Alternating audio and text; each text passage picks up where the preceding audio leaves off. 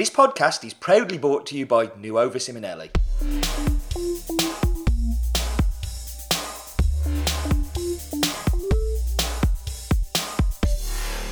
Hello and welcome to Tamper Tantrum episode the 45. See, I'm doing the 45. I'm not going to stop doing the 45th. That's stupid. Um, and to fuel the rumours further, me and Colin have fell out. We hate each other. Uh, we're no longer speaking to each other at all. Uh, we can't bear to be in the same room as each other. Um, so we're recording separate podcasts. Um, kind of not true. Kind of true, actually. Um, but I'm in El Salvador at the moment, um, having a holiday. I'm actually on holiday for the first time in a very long time.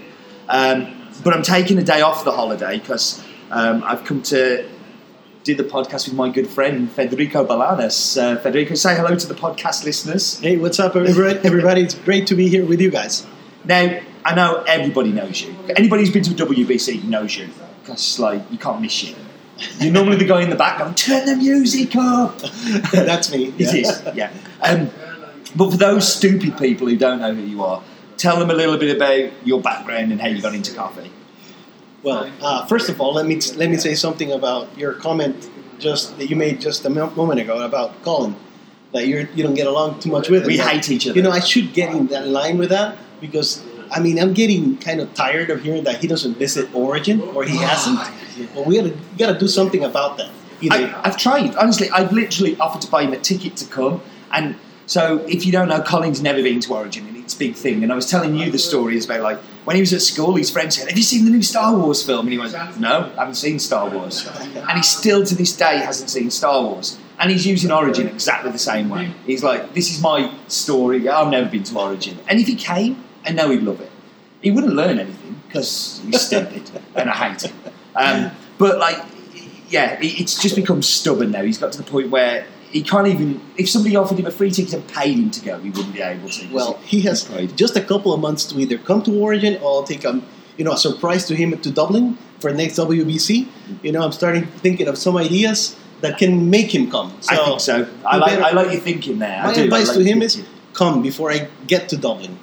But do you hate him as much as I hate him? Sometimes, Yeah, yes. yeah, yeah. Good. I think everybody does. To be fair, I'm, I'm the lovable part of the partnership. You see, like naturally, that's not true. Everybody likes Colin. Everybody hates me. But um, it's about you. So tell us a little bit about you and kind of background in coffee. All right. Um, well, there is my, my life in coffee is pretty short. Um, about ten years ago, um, I didn't even like coffee at all. That's the the funny part of the story. Uh, every time I had coffee, uh, my experiences were so so bad that I basically found it despicable. You know, And was that here in El, in El Salvador? in El Salvador. Yeah. Okay. Yeah, yeah. All the pseudo coffee shops that I went to, uh, some were bakeries, some were coffee shop wannabes or something like that, were not um, serving good coffee. Yeah. To say, to put it in a simple way, in the simplest uh, way. Uh, but then um, I met uh, this awesome uh, person, which is now uh, my lovely wife. And I can te- I can give testament. She is an awesome person. She's Yes. one of the most amazing people I've ever met. Yeah, yeah she's, Okay, she's awesome. take it easy, take it easy. No, no, no, I know. Yeah, I know, I know. But she's lovely. She's amazing. I like. I because I remember when we met the first time. I didn't. I hadn't met you. I met Lily Yeah. because she was about to compete in 2008 Correct. in Copenhagen, That's right. and I was on a buying trip here, and a group of us that were on the trip went across to your Gran Via store, and Lily was the first person I met. I met you later. yes. I think you were like 2009. I met you. so, Correct. yeah. Next yeah. year. So yeah. So anyway, uh, I met her and uh, we fell in love. And uh, obviously, uh, she was she comes from a long time producing family. I mean, she's the fifth generation coffee producer. So, um, I mean, the surname gave it away a little bit, didn't it? In the Pacas. but I didn't know about it. No? I didn't know Pacas meant anything in coffee. You know, I, I just knew she was lovely, and I and I fell in love with her. So every time I visited her house, uh, she offered me coffee. You know, and uh, every time I used to say no, thank you, no, thank you. You know, I don't like coffee. And uh, several years went by like that. Sadly to say, but then one time, uh, several years after, you know, already, you know, going out with her seriously, uh, and I accepted this cup of coffee that actually changed my life forever. I mean, this cup of coffee. When I asked for that cup of coffee, I wasn't even paying attention when somebody, when when the person who served it put it to my side. So uh, as I was talking to other people, uh, and I turned around and picked up the, the, the coffee cup, uh, and I had the first sip. I actually told the person who put the coffee, uh, who served the coffee to me, uh, I'm sorry, you know, I asked for coffee, not for chocolate. Wow. And the and uh, and the and the, the lady told me, no, no, no, what I just served you is coffee, and I honestly thought it was a hot cup of chocolate. So that night, uh, I told Lily, oh my God, Lily, you know, why isn't this available, in, you know, anywhere? And she told me, well, that's how coffee works in El Salvador. All the best coffees just go out of, a, of the, of the country and are served in the best places around, you know, uh, outside of here. And I told her we got to do something about that. You know, I mean, if I had that cup, cup of coffee here, I would have been a coffee drinker a long time ago. Yeah. Uh, and there's no reason for it to go out of the country. I mean, yes, people are going to have to pay a little bit more for it, but I've seen really good restaurants here, and I've seen, you know, Burger Kings here. Correct. Like, so there's obviously a market for the normal kind of, you know, rubbishy stuff, but there's a market for the better stuff as well. Yes. So, uh, and I'm surprised whenever I come to Origin, there's that, like, I- you guys were the first that I ever went, wow, this is good coffee at Origin. Like, but I've, I can go to La Paz now in Bolivia and I can have great coffee, and you go to Guatemala City and have great coffee. But there's one place. There's never more than one place. Like, there might be a second wannabe Yes. that's not doing a very good job. There's still a lot to do. Yeah, for yeah, sure. yeah, yeah, yeah. But like, I've never understood why there wasn't good coffee here because, well, I mean, so how did you go about introducing good coffee? I mean, what did you do See, to make that happen? the happen? thing that got me started was that. But what really fired me up was when I uh, heard uh, already now with uh, starting my life in coffee, when I started hearing that this saying that goes around that the closer you are to origin, the worse the coffee gets in the cup. So that really pissed me off, and that really fired me to. you know why that things. came around, though, don't you? No. That's because of the States. Oh, Because really? all the coffee's terrible in the States. it's like you have to go to Europe for good coffee. I don't know, I don't. Oh, we've just lost all our US listeners. Sorry about that, Colin. Sorry. anyway, the, the thing is, that's what how, how everything got started. So um, we started um, uh, learning a lot, as much as we can. I love to read. Um, that's one of the things that really has helped me a lot in this industry. Is that I read basically every every blog that I. What, ti what? When was this? What year was this when you started like researching? That was in Viva? 2000. Uh, the first, well, when I had this epiphany, Yeah. it was back in 2002. Okay. But when we actually opened our first venture or coffee shop uh, was in 2006. 2005, I'm sorry. Because for me, that 2004 to 2009, 10, there was just so many great blogs out there. Yeah. Like, so many. Yeah. You know, you could literally name 20 blogs that people write. ne- Like, you know, and now people just go, oh, James Hoffmann, uh, you know, King's Heaven, and, and then you go, well, yeah, everybody else has pretty much stopped, you know, and, and, and I think James will be the first to admit he doesn't post as regular, but there was that golden age where Yeah. everybody was blogging and everybody was sharing information. But you know, Steve, it wasn't only blogs. I mean, it was reading a lot. Um, all the books, the most basic ones to all to the most advanced ones. Uh, But there was the forums well. I mean, do you remember Coffed? yes, of Yeah. course. Coffed was big. Yeah. Co- Coffed was massive, and, I- and I still like Colin still hasn't got his invite to join. like he's, he never got his invite. He was, he was super pissed at me that I got my invite. You used to have to be invited to join a forum. That's right. Like that's now, right. you can't get anybody to post on a forum. But Yeah. that 2007, 2008, there was like debates between Peter Giuliano Yeah. and Jeff Watts, and like But what I'm trying to tell you is that more than just blogging and just reading, it was also I call it harassing people because every or stalking all the people that visited El Salvador to buy coffee.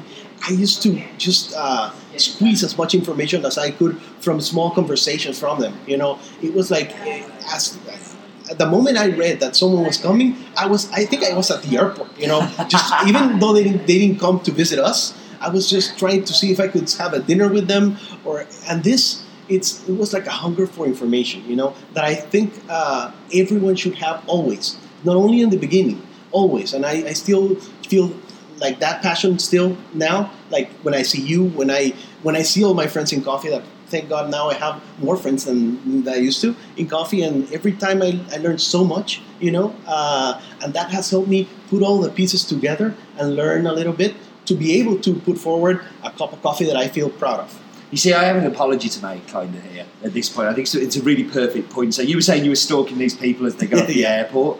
I think for the first two times I came to El Salvador, I was stalking you at uh, at the shop. I was stalking you and Lily at the shop, kind of going, "Hi guys, hello," and it was completely the opposite way around because I, I I saw what you guys were doing like from afar, and you know, you, again that blog age, that forum age that people say, oh, "I went to this place in San Salvador and it was amazing," and I used to book the the Marriott. Is it the, the the Marriott that's in Gran Via? Yes. Yeah, I used to book that hotel not because it was good, because it was super close to your shop and I could go and get coffee. Oh, and, and for the first five years I came here, I used to stop in that hotel just for your coffee. So I was stalking you. So um, it, it kind of goes the other way. So you had that So that's passion, and then you opened one shop first of all. Yes. Then that was in was that the Gran Via shop? That was in the? Gran Via, yes, Yeah. and that was in back in 2005, and it was so scary because uh, opening that shop was like um, getting into no man's land for us. I mean, it was a completely new deal, uh, and we had been reading about the third wave, so uh, it was such a new thing for us, and we wanted to really, you know, surf that wave and then be, be the first waivers uh, here in El Salvador to push it here. Um, but I, I still remember the night before we were going to open. Um, Jesus, we had so much. I mean, that we didn't we didn't understand, and we were brave enough to open. And uh, thank God, uh, the customers really got it. I mean, when we opened up, they said, "What's happening here? The cup is totally different to what we were used to." And that that was just you know that just gave us a lot of energy to keep pushing forward and forward and learning and learning all the time. See, I get so frustrated with people that say. So we, we have a lot of wholesale customers in my business that have got coffee shops, and they're, you know, and I'll give them this amazing coffee, like something that blows their mind, you know, and they just go, oh, "What is this?" And it's like, it's, it's great, and it's like, so yeah, you want some, and it's like, no, no, my customers wouldn't get it, and I'm like, are you some kind of superhuman being that you only you can perceive greatness and your customers can't? Like, if it's good, they'll get it. And I guess that's kind of what happened with that first story is that you you did something that you liked. Yeah. And I remember talking to you about this when I came like 2007. You say, you know, I liked it. It was great that other people liked it with me too. Correct. And I think that's a fantastic way of building a business. Yeah. And, and from that point, kind of, obviously there was a second location quite quickly afterwards, wasn't there? Yeah, well, actually, it was the first store opened in 2005, and the, the second one we took quite a while. It took us in 2009, well, Okay. four, four years afterwards. But uh, it was it was a good timing to do it uh, for us because it gave us enough time to learn a little bit about roasting. So we started roasting after opening our shop a year afterwards. On your tiny three kilo roaster. Yes, yes, that Jay Caragay still. I know he he gives me a hard time still.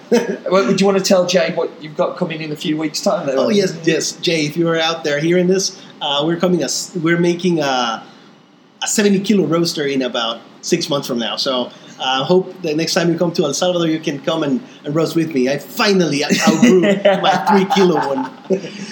So, so you kind of you got involved in the whole uh, coffee shop thing, but you also, um, I mean, most people will know you from being involved in barista competitions as, Yes. a, as, a, as a company and as a person as well. Yes. So the first person to compete for the, st- the store was that Lily. Was that Yes. yeah? Lily was um, the first barista champion of El Salvador, uh, and she represented El Salvador in Copenhagen in 2008. And um, I think that was still the most one of the most memorable times for us because we didn't know what to expect. Yeah. We just we just knew that we wanted to absorb as much. So I think we were more concerned, I think, about taking pictures of what everybody else was actually doing than what we were going to do that time. Uh, but still, we did the be- our best we could. Uh, I think we represented El Salvador well in that first competition.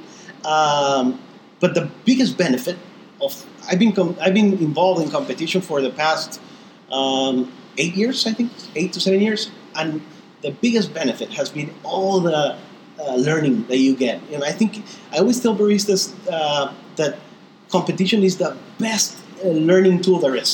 I mean, it teaches you so much about yourself. Mm, It teaches you so much about the coffee.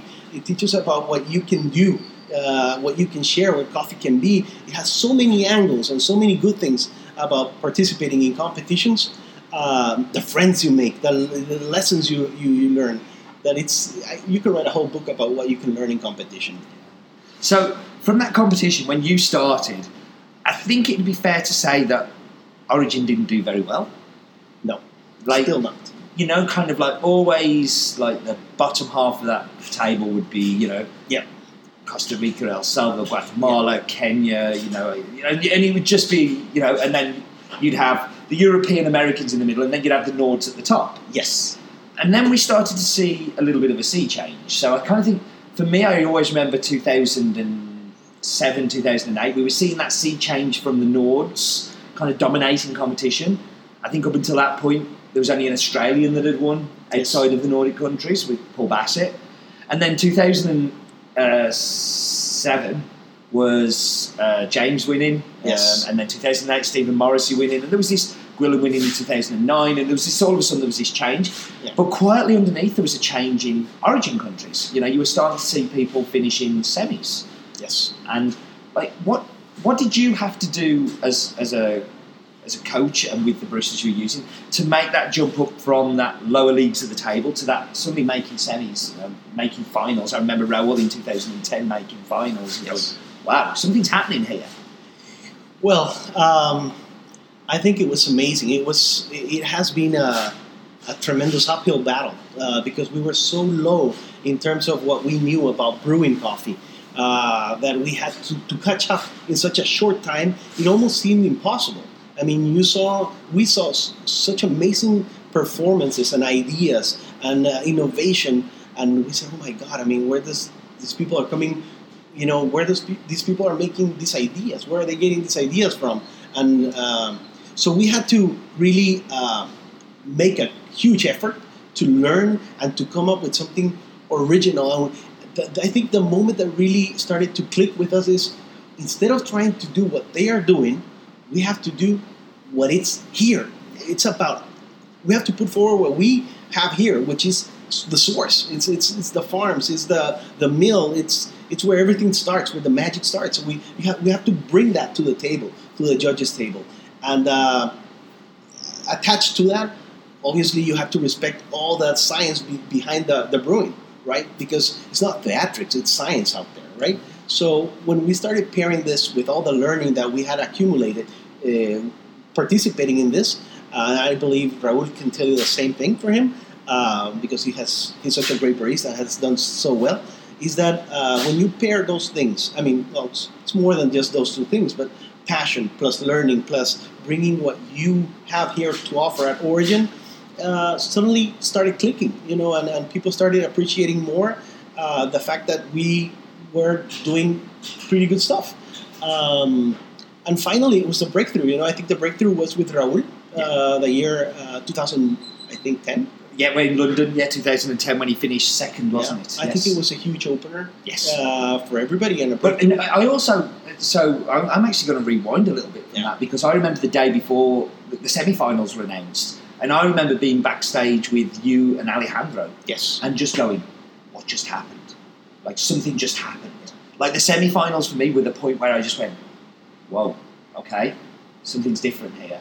And it was so different from 2009 in Atlanta, where it was the same old faces, same old countries making, and and it was the first year of semi-finals in 2010 Yes. as well. Yes. And I just went, hmm, some, something's gone on here. And I remember sitting down and talking to Alejandro and Yeah. going, like, what's going on? And he's like, I don't know. but you know what? Now that you mention this, in 2009 there wasn't still semifinals. Yeah. But that year we made ninth. In the Right. round, right. so it doesn't get put out there Yeah. because nobody, ninth was nowhere. You had to be top six. Exactly. Exactly. Yeah. So I, I mean, I guess that was a highlight. But having two in there as well, having Guatemala in there in, in that semi-finals, was wasn't there a third one as well?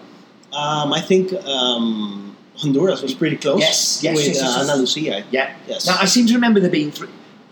Mexican. oh, of course. Yes. Yes. Yes. Yes, so, so all of a sudden, really well. we started to feel this stuff going on. Yeah. I mean, like, did that have a positive kickback to when you get home? Like, were the baristas in the shop more excited? Was there local press interest from, you know, you made semi-finals of the, the world finals? I don't know more press, but I can tell you that it was a huge eye opener and uh, like a light of inner. Um, when you feel assured, Yeah. when you feel like I can do it. It's confirmation. You know, it's confirmation, confirmation. that you're good at what you do. Yeah, and it's, uh, Raúl made us believe, Yeah. right, that it can be done. Um, and I think Alejandro next year he actually wasn't. I think he, he made it happen, right? So it was not like we can do it; is we are doing it, right? It was that kind of, of feeling, and uh, and that was, I think, an amazing legacy for for all producing countries. Yeah. You know that, um, and that's the beauty of coffee; it's always changing. Now I visit many uh, ves- uh, producing countries, and I can now, like you said. Have a great cup of coffee. It's not like it's everywhere, No, but you got to hunt you it can down. find great cup of but you can find it exactly. So going forward to London 2010 and what happened there, you kind of 2011 comes along and you're like, okay, this is in South America. That's easier for us to get to. Like we we know how to brew with altitude and we know all the things that can happen with that. So like, do you think it being there gave you a competitive advantage? Well, let's see. First of all, uh, I think I have to go back a little bit. Okay. Uh, because I think in 2010 happened something actually um, pretty special, pretty amazing. Uh, there was all these great, you know, like rock stars or whatever, this famous uh, spec- uh, specialty coffee people out there, and you being one of them by that time. Yeah, yeah. you- I you- nobody knew you who I was- back then. Still don't. you was I mean this such untouchable person to us. And I remember that after watching Raúl do so well, and uh, and Alejandro um, feeling that he could do better, Yeah. and that he told me I'm committed. Uh, I want to do best next year. I want to come back next year, and and I said I, I have to make the best for him. I have to give him all the what I can uh, for him. And I remember having the like grasping all the um, bravery I could at that time and walking up to you and telling, uh, "Do you think I can talk to you about something? We, I, I think I need help. You know, with, with the roasting, right? And that's not everything that happened. Also, that was very important happening. I think for next year, for 2011, that you were asking me about, because um, you have to understand that coffee is very complicated, right? And it's uh, and there's so much uh, facets to it. And maybe you're good at something, but not the best at others. And to be able to compete at that level, uh, it made us realize that we had to put our egos uh, aside. It wasn't about our coffee. It wasn't about our roast. It, was, it wasn't about uh, Alejandro. It was about putting the best coffee out there. And to put that best coffee out there, we needed the best barista, we needed the best roaster, we needed the best coffee bean, we needed the best training. We need we needed so much, and you were a huge part of that. Uh, I'm still very very grateful Oh, for that. I, well, I'm, I'm grateful for the experience that we ended up having a, a little bit later on. And I think I've heard this mentioned a few times. I can't. I don't want to credit Colin with it because I think it's from Colin, but I don't want to give him any credit because we are we have fell out. Um, now, so like the Formula One team, you know, the Formula One team doesn't make its own tyres. Quite often, it doesn't make its own engine, and it, it does all these. It brings in all. It doesn't. The guy who designs the car doesn't drive the car. You know, so like I think that idea of building a team was kind of like the first. I'm trying to. I mean, Intelligentsia the year before with with Mike Phillips. I guess there was a team. Um, with Gwilym, there was a Square Mile team, but it was very much an insular team. It was Yeah. like part of it. And you reached out. I mean, did, I'm hoping Moans was the first door you knocked on, but did you knock on other doors and go Oh, yeah. and then get people to go? Oh no, we're not keen on that. No, we don't want to help. Or because Yes. I know whenever somebody knocks on my door, like, and even now, and, and, and we still get lots of people for competition always say, "Oh, can you help us with comment?" Like, sure, no problem. What do you want? Because I think that's the right thing to do for the industry. It's the right thing to do for the barista. Yeah. It's also the right thing for me as a roaster to learn from. I mean, did you get some people that just said, "Nah, not interested"? Absolutely. I mean, uh, I'm not, I'm not going to mention any names because it doesn't come to a point. But the point is was that uh, we did reach out Yeah. and said, "Look, I have this big dream uh, of doing and, and achieving this, uh, and I have the right person to do it. I mean, you got to meet this kid. It's so great, uh, and and I I think we can find the coffee to do it." Uh, but we got turned down, Yeah. right? And then finally, that's why I said I got the bravery and walked up to you because I thought you were going to turn me down too. And Jeez, you said, sure, uh, I, think I can help, and that's it, and that's how it started. Yeah. So, and the same thing we did here was we we went to look for help for a great producer. You know, it wasn't about our coffee; it was about the best coffee we could find, right? And again, for those who don't know, that you know, Lily, has a you know massive background in the farms here. The family Yes. produce some amazing coffee, coffees that I buy. I mean, that's a lot of the reason why Yes. I popped in today to come and say hi. But like, you could have just gone to Santa Petrona Oh, yes. and gone, look at this. This is great coffee, and it is great coffee. yes, But at the time, there was something out there that was actually more suited to that competition pace, and you went and swallowed the pride and kind of went, no, this is the right thing to give this. Exactly. I mean, and I don't want to be Alejandro. He's a man. He's but, but then he was a kid. Like I remember him in London. He, he was like a kid. He was like a young, you know, very young guy. I hope he's still a kid. Oh, I'm sure he is at heart. I, I, I've seen. I saw, I saw him um, in Seattle, and it was it was literally like seeing my little brother again. It was fantastic. Such an amazing guy. Oh, he really is. Um, so preparations for Bogota. You are obviously a shorter flight away. Yes. Better time zone, no jet lag. Yes. Um, what did you have to do anything unusual to get stuff into? What, I remember a lot of people having problems getting things into Colombia. I remember turning up with Monica from um, uh, Slovak. Yes. Yeah. And her grinder was in bits because the airport had smashed it to smithereens, and, and, and all of these challenges that were thrown up. Did you have any challenges? Or do you think it gave you an advantage being so close? I don't think it was an advantage uh, at all. Uh, I think it made us. I mean, the people of Colombia were so so great to us that they made us feel at home. Uh, I can't deny that. I mean, they, there was an affinity, you know, uh, and and you could feel it in the crowd, right? But that doesn't help. chanting, the shouting, the Yes. singing, I can still hear it Yeah. in my ears. There was something very special about that crowd in, in Colombia. But we have to understand that that doesn't give you any points. I mean, that can it can even work against you because judges are very pressured not to feel like, oh, because of that, I'm scoring high. Or they can't hear because of the cheering that was going on, and they miss something that the barista says that's important because, again, a lot of producing countries, English isn't the first language. Correct. And it could be very easily misinterpreted. Yes. So I, I, I think it could be a, Yeah.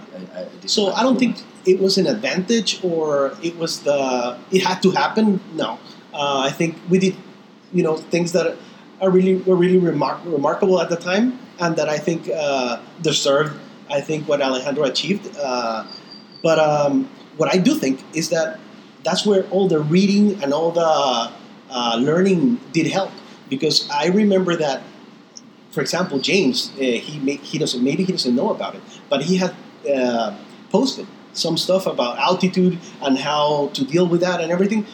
Few months before the the, uh, the WBC, and uh, that made us realize that we had to compensate and we had to take that into account. Maybe some competitors didn't. Maybe some didn't research that. I don't know. I- just happened to find that, and I used it to all the extent. And so we said, okay, so this place is going to be so high, and we are not at that height, at that, at that altitude. I'm sorry. So let's start roasting our coffee at the same altitude. So we actually, and that's where you came. You know, we started saying, um, let's let's do this, and uh, let's try this coffee, roast it up high, and see how it, how it behaves, and let's leave it a much more time to degas, and that extra time of degassing that maybe some people were not taking it into account actually helped. You know, so I, I, re- I remember the um, uh, when I was on I was on an Origin trip before I was coming here. I, and I brought the coffee with me for the nationals Yes. here, and I was somewhere else. And I remember trying the coffee before and just going.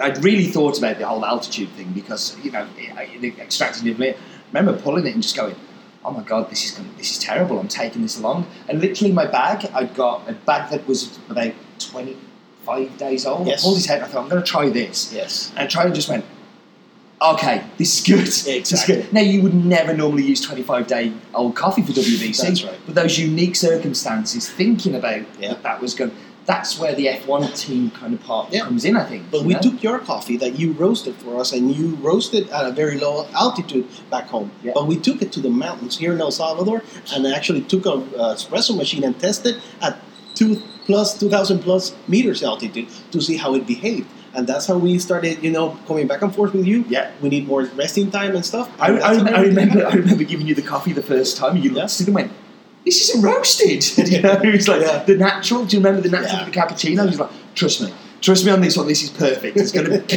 and and I remember like panicking for about four days after going, "Please come." And you came back and said, "It's fantastic." It was like. and it was. I Yeah. mean, I think um, it's when you start thinking, when you go back and you start thinking, memorable cup of coffees that you've had. I think that, That was- cappuccino, Yes. that cappuccino for me is still in my mind. I remember being backstage and we, we both just went strawberry milkshake. Yes. And it was just like, this is Yes. strawberries. This Strawberries is and strawberry jam. cream, I remember. Yeah, strawberries and cream. Yeah. It's just like, this is amazing. And it was, it was a delicious cappuccino.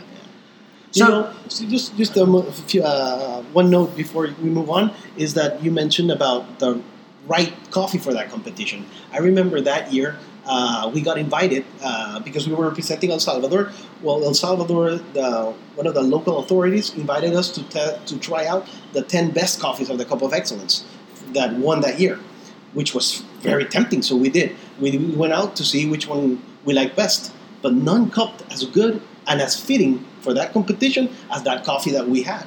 So we had to turn down the top 10 cup of Excellence coffees for this other coffee that from this great producer uh, that we thought it was risky because everyone was telling us, "Are you crazy? Why are not? They are giving you the number one, number two, number three couple of excellence. Are you not going to use it?" And we had to be brave enough again because we believed that was not the right profile for that competition. And I think that's a big problem, that a big fault that baristas make in competition is choosing the coffee because they love it and not choosing the coffee that the judges will love. Because at the end of the day, you can love it as much as you like, but you ain't got a score sheet. Yes. you, know, you have not got a score sheet to put sixes down, and they have. Yes. And it's finding that right profile and something that is different enough, um, you know, to, to really jump off and, and, and hit them in the face. Particularly when they're doing so many coffees in so many days, you know, you need something that's memorable, you need something that is distinct, but something that's delicious as well. Absolutely. Um, you know, and you know, acidity is not always, um, you know, like something judges are looking for, but us as you know, coffee people, something we prize and desire and, and, and, aim for. So, um, choosing the coffee, Steve, is one of the areas that most uh, competitors make mistakes. I think, um, and I can say this because uh, I have helped um, a few competitors, and every time the first, well, the starting point is uh, besides going over the rules is okay. Let's let's see, let's find that coffee, and so we go through a lot of cuppings, and every time I tell them, okay, out of this table, which one is the coffee that you would choose? And they tell me this one. And I ask them why. Oh, because it's the one I like the most. And that's normally not the right coffee for competition because that coffee is very much what everyone else likes. It doesn't have any capti- cap- anything captivating about it. yeah, Right? no, no, nothing unique in that cup profile. It's the Correct. guy who's coming next and the guy who's coming before. So then you're fighting Yeah. for half a point here and half a point there in Yeah. technique, or you know, in, in, in um, you know, in, in different taste parts. I mean, that it's interesting with the coffee part because, like, I, the story that I, I, I haven't told this one, and Colin Colin has again, and I seem to be mentioning him a lot. So maybe I'm missing him. Maybe actually we should make we should make up. We should stop the fighting. I think Um, you do. No, uh, so Colin's never chose his competition coffee. That's, Yeah, you know what he does? He phones me up and he says, "Right, I'm competing, Steve. What are you sending me?" that's the first time And I like, hear this. Yeah, no, literally, and, I, and I would just go. Um, and I kind of got to know Colin's profile. The first year in 2009, I sent about 40 samples, and he was rejecting everything. Like, this isn't right. This isn't right. This isn't right. I was getting so frustrated. And by the end, I went, "Look, this is the right one." And he took this Bolivian that is still one of the best espressos I've ever had, and and he loved it, and we loved it. Colin, if you're hearing this, that's probably why you haven't won. Yes, yeah, you blame me. has chosen your coffee. but like after that, it was like I got to know his profile. I got to know what he liked, and, and the year when we started Tamper Tantrum was after Atlanta. Yeah. And the only reason we started Tamper Tantrum was so we could uh, meet up once a month and record a podcast. But then we had to meet up, so we would do some coffee stuff together. And um, I would take coffees across, and I'd say, "I think you really like this," and he'd go, "Oh, this is amazing." And it'd be one bag into the. So if I gave him twenty bags, he would go, "Oh God, Yeah. too much choice." Whereas if I took him something that says, "Try this," and he'd go, "This is really good. I'd love to use this in competition." It was like, boom, there we go. So by the time it came around to the Irish competition, it was like, "Try this." And I was thinking again in that competition mode of what's going to be good, what's you know, um, things that the judges prize are always sweetness, number one, you know, complexity, you know, acidity, then, and then maybe body. You know, and they're the for me what I see on score sheets the most. Not sweet enough, you know, or too sweet, or unbalanced, or so you've got to look for all those things. And yeah, he's never, he's always let me. Uh, But you know, I kind of disagree there a little bit. Let me tell you Okay. why. Um, because one of the things that I uh, silently criticize about WBC and it's is that they move the goal around a lot. Yeah. It's like every year seems like they are looking for something different in this in terms of coffee. It's never been the same from 2008 to 2015. It's been always changing a little bit. So uh, maybe you do well one year and you think, okay, now I get it. I know what these guys want. And next year's they change the goal. At, at least it seems like they moved it a little bit, so you're you don't hit it. You don't hit that sweet spot that they, want. Um, and I noticed how in 2011 when Alejandro won, that uh, they wanted something unique, something that uh, wild maybe. Yeah. You know. Then one or two years afterwards, it was balanced. It was a completely different deal. Um, so you have to understand that the coffee that wins is the most fitting. I think you, you said it, and you have to be uh, honest about that in order to do well. Yeah. You know. Um, I think this, this is a sad part for me, but barista competition, unfortunately, the coffee is very unimportant though as well. I think it's how you present it and what you do, and if it's exactly what you're saying there, it's right for what the judges are looking for at that time. Yeah. It's it, it's not a beauty contest for coffee. yes. It's a beauty contest for baristas, and and you have to keep that in mind too. Of like, if you have something that if you do something crazy and wild now, you probably won't do so well. exactly. But 2011, I agree with you. I think it was the right time. To, it was things were changing, you know, Yes. and, and I think that's the other thing is that as an industry, we're constantly developing and moving along, and um, the WBC is no different to that. Um, Absolutely. so, 2011, uh, Alejandro wins, Yes. and obviously that's uh, great kudos for the shop, great kudos for El Salvador. Yes. Um, what happened when you got back? Oh, uh, I think it was hard to believe. It was uh, hard to. I think. Well, I don't know about about Alejandro. I think it it was. He must have felt the same thing for me that it was surreal, knowing that it had, had been achieved. But we never focused. I think. Uh, I think it goes for both of us. We never really focused on what great thing it had been done. I think we just uh, we continued being the same kind of people that we were. Uh, it's only that now we had more coffee friends. I think more people wanted to talk to us, you know, and we don't we didn't have to stop people too much now. Yes, you know, yeah, yeah, yeah, people yeah. came to visit, so uh, that was very nice. That, I, that I remember nice. being like part of that F1 team and, and part of that euphoria that happened there. Yeah. And I remember getting on a plane the next day and going home and still feeling that euphoria. And I, I went to visit my mom. Yeah. And I went to my mom and she says, "Oh, oh where, where have you been?" I said, "Oh, I've been in Colombia.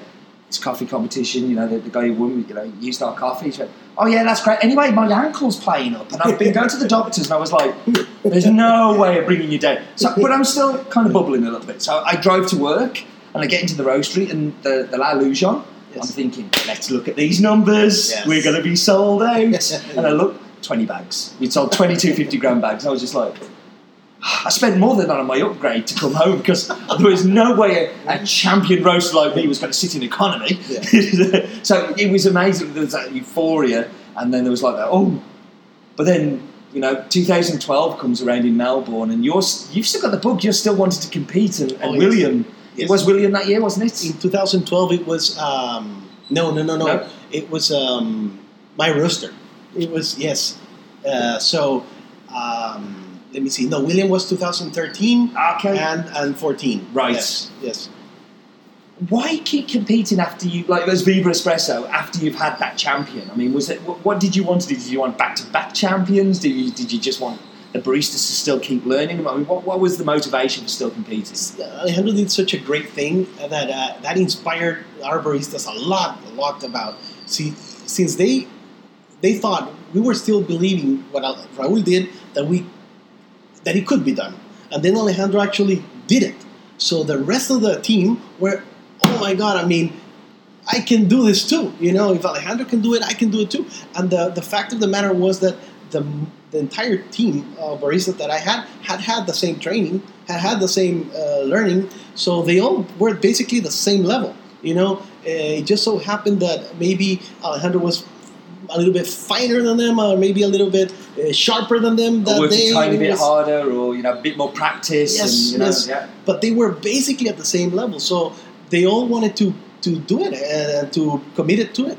So that's that's how it, it happened year and after year, and I'm very happy about it because some people think maybe oh that was a lucky shot, Yeah, you know, yeah, yeah, yeah, yeah. right. Uh, but then in 2012, we managed to get to Senni's again, Yeah. right? Uh, and then in 2013 and 2014, Finals. yes, Yeah. and with different baristas. Yes. So I think that talks a lot about consistency. It, you know, and it also talks about that if you have a good training program, right, and if you really uh, live a passion for coffee in your in your place of work, either be a roastery or a coffee shop, and everyone uh, inspires that. I mean, everyone swallows that that that learning, that passion, and everything.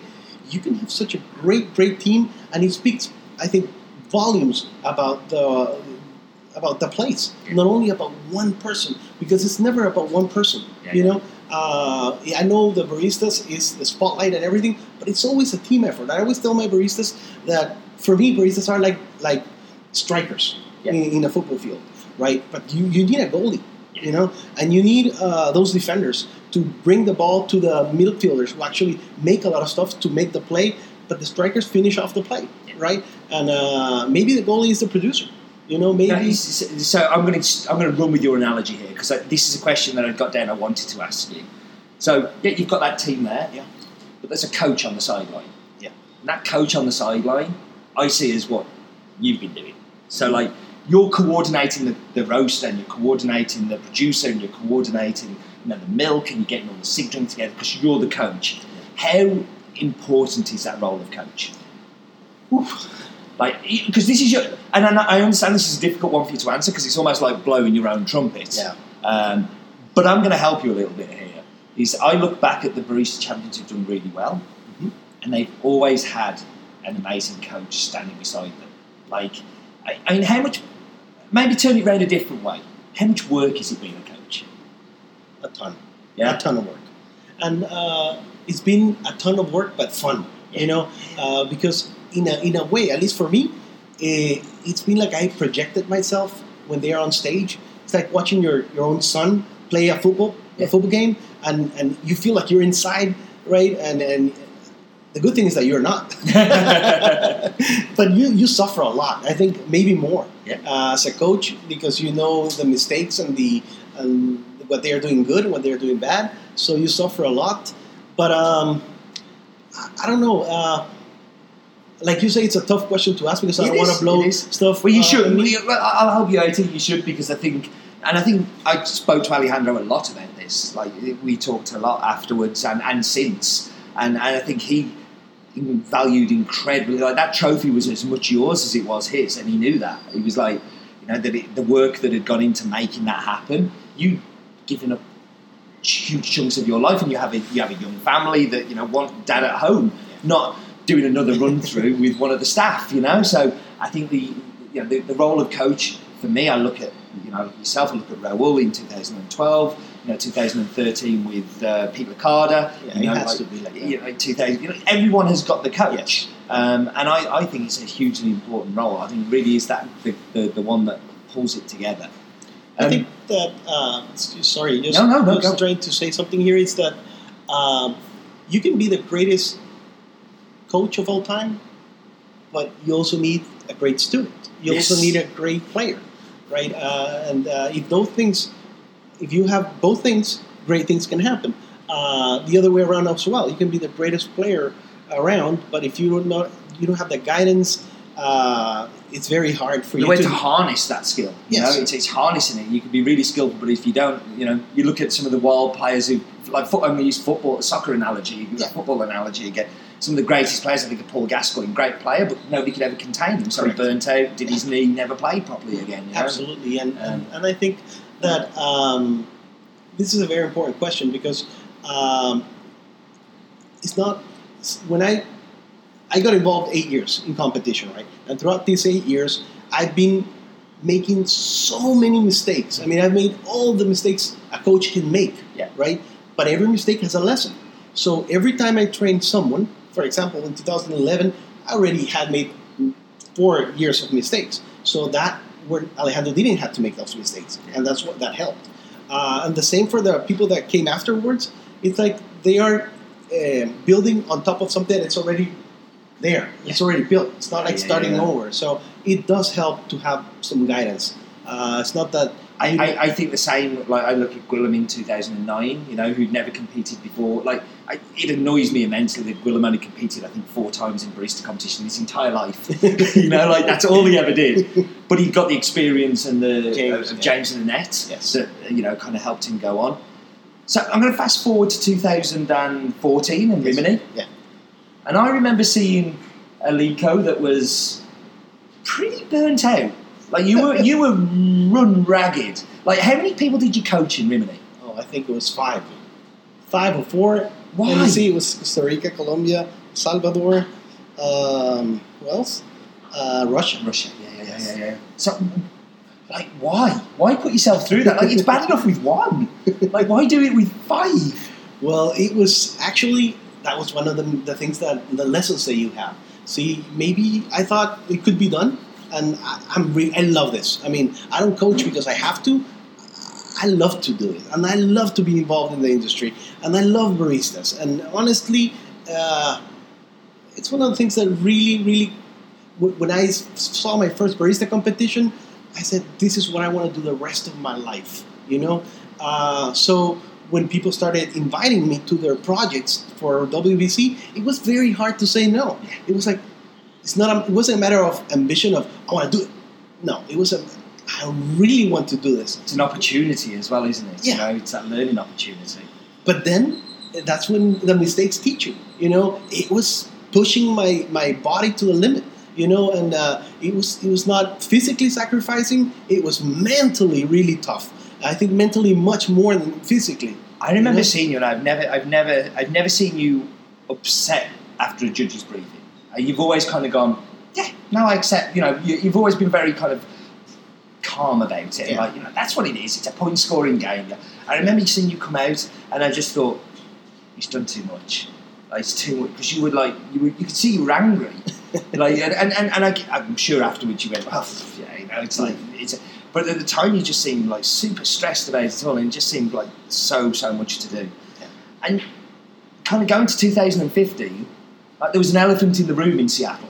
There was a big elephant in the How, room. how's that? Well, like a guy who I've always known, like always known, like the whole time I've hung around barista competition, like WBC, I went to 2006. Obviously, that one, but like I don't didn't really know what I was doing there. 2009 was the first time I really went to a competition and kind of got to know people, and people knew who I was, and and I- you know, and I met you there that first time. Yes. With, um, was that with Alejandro that year?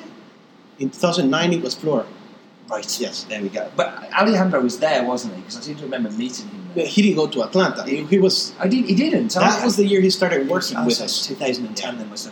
But like, I remember, like, you always been there like for the past five years, and then all of a sudden Seattle wasn't. Was that a conscious decision? Did you just like, do you know what? I need a break from this stuff, or was there like a wedding you had to go to, or something like that? Or. Is it really an uninspiring reply to my long question? No, actually, it's a very good question that I hadn't hadn't been asked before, and uh, people, I think, they don't they don't ask it because maybe they they will not like the answer. I think, but the thing is, uh, it's been eight years in, in competition, and the last one, like you said, it was five competitors at the same time.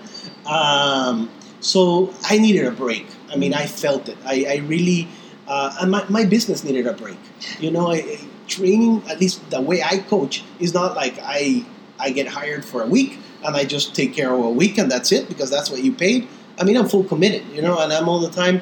If I come up with something different, new, and I I'm skyping with my with my with the people that that you know that hired me, so I needed a sabbatical. You know, re- it was very good for me. It was good for my business.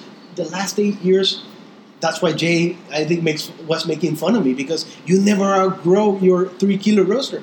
And how was I gonna outgrow it if I was training all the time? Uh, you know, either William or Alejandro. Uh, so, and my training is from eight in the morning to eight at night. And, you know, there wasn't any time for business. It wasn't. Any I've been through one of your run throughs with uh, with your crew, and I was like, "Whoa, this Yeah. is hardcore." Yeah, and then my kids were getting you know older and they needed um, more things. So uh, it was a year for me to say I have to. I can step back. You know, uh, it won't hurt. Uh, I know I'm gonna want to be there for sure, and I I, inside myself, I wanted to, to participate, but it was it was the best decision I made because this year I managed to get into shape a lot of things in my in my business. We're gonna we now are a full, you know, a growing roastery. You know that it has grown from the three kilo roaster to now a seventy kilo roaster, and uh, basically I'm trying to capitalize a lot on what I have learned. Um, and I think now I'm not only helping baristas that work for me, but also baristas that work for my customers. So um, I think it's it was the best decision, decision. And now I'm ready to take on new projects. Uh, who knows? Maybe I'm back in 2016 coaching someone at the WBC. We'll see. Well, I mean, for me, it was it was a big loss. I, uh, you know, I'm so used to having you hang around. And, I'm uh, alive. I'm alive. Yeah, no, I can confirm he, he is alive. He's definitely alive in front of me.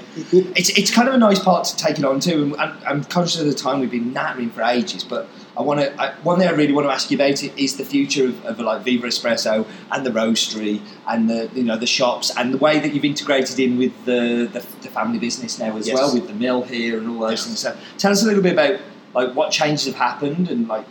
Don't give away any secrets for sure, but tell us about you know what, what your plans are for the future. No, 2016 has uh, 15 has been really exciting because uh, my business started from the roastery to the um, brewing, right? Yeah. Just I would say half of the chain. Yeah. But then my um, my wife's family they have always been on the on the before that, right? Yeah. They have the farms, they have the mill, and they were they were not in that my side of the business. So it was it came organically, it came naturally to find uh, a good mix. So we basically um, merged uh, the businesses, and it was a great thing for me because now I have um, the muscle, you know, for the, that you need to grow the business, Yeah. to invest in the business, uh, and also a bigger structure. You know, now I don't have to worry about um, managing. You know, there's a manager, there's someone in finance, there's someone in marketing, and I can concentrate in coffee again 100%, Yeah. uh, which is very good. It's what I like to do. It's what drives me really. Um, and plus, now the most amazing part of it is that now I get full uh, learning from tree to cup because now I get to visit the farms basically every week, and I am I work at the mill, so that the information that I am getting from from this learning from the production side and from the milling side, which I wasn't, even though it sounds crazy that I'm at Origin. and How does how did, didn't he know about it? Well, there's a lot to learn about production that you don't know, even living at Origin, even working in coffee at Origin. Yeah. So I think that's going to show in the following uh, WBCs. I hope. And there's always new ideas that I'm getting by just walking around, raking the coffee in the mill, uh, picking more coffee that I used to in the past, and just basically working with, with a great team of people um, here at Café Tuxpan. So now we're a bigger organization, and uh, we have very important plans. I think very exciting plans. So, what's your official job title? Um, I don't they tell me I, I got told, I got told this earlier. So uh, yeah, so apparently director of coffee. I got told. I don't know about titles, but I, I know I work in coffee, and uh, So so what I mean, they throw me everything that has to do with coffee. Yeah. they throw it to me. so you're like you're doing basically all of the QC at the moment. Yes, For, yes, for the I'm doing- mill and for Viva and for the roasting process and all of those things. Correct. Yes, uh, I still do the roast profiles for all the coffees, uh, which now are a lot more complicated because now we have 18 different pro- products in the roastery. I mean, uh, we have coffees from all the way. I mean, from now I'm roasting coffee of all kinds of qualities. You know, of course. which is very important. You know, before I used to only roast and know about the higher, higher end of the coffee, but there's so much more to learn about coffee. Uh, uh, you know, for different markets. So now I've learned about that, and I'm doing co- uh, profiling, roast profiling for that. Uh, also, the, all the QC that you mentioned. I basically cup every day everything that comes out of the mill and everything that comes out of the roaster to put my my signature and my blessing that everything is, is well well done. I, I was so so excited when um, your your brother-in-law Federico, because there's two Federicos, and it gets very confusing. Well, there's a lot more for that. I know there is. I've found more as well, but uh, in, in the family as well, I found more. But um, he was saying that you like you, you know you have Viva Espresso, which is for me, in my eyes, it's like the best place I've had in coffee in El Salvador. And then you're actually selling to a fast food restaurant that is my favourite fast food restaurant in the world, in Pollo Campero as well. So right. you're actually fulfilling all of my dreams. it's like all of the things I need. Good coffee there, good chicken and coffee there. I'm, I'm very happy about that. No, I mean, I think it's super exciting the way that um, I see things developing. Um, and you can't see through the power of an audio podcast, but this dude's looking so well compared to what I saw him in Rimini. like, so much better. Um, like, you do, you, you have a spring in your step and a smile in your face. And for somebody who said, I don't really want to talk very much on the podcast, you did 55 minutes. So well done. You, you Thank you very much for the invitation. It's Um, just being here is it's it's overwhelming. But know. when I mentioned it to uh, to Jen and um, Colin, they were like, "You've got to, you've got to. That is something we've got to get on the podcast." So I was like, "Okay, we'll make it happen." well, thank you very much for that opportunity, Jan and, Colin. I know that it's Because I said I don't want him on. I hate him. I know- I can't I know stand that. him. We don't I know it's you guys. I know it's not Yeah, yeah, yeah, yeah. no, listen. Thank you very much for joining us. Uh, thank you to you lot listening at home, and uh, I really managed to keep it under an hour. nice. Good. Yeah. Hope to see you guys in Dublin. I know you're gonna be there, so uh, I'm really excited to have some some of those you know Irish beers that you guys are so uh, proud of. We'll get you a Guinness or two, that's for Oh. sure. I'll get you a few behind the bar. Oh, I hope something better. Maybe some decent whiskey too. yeah, over and out.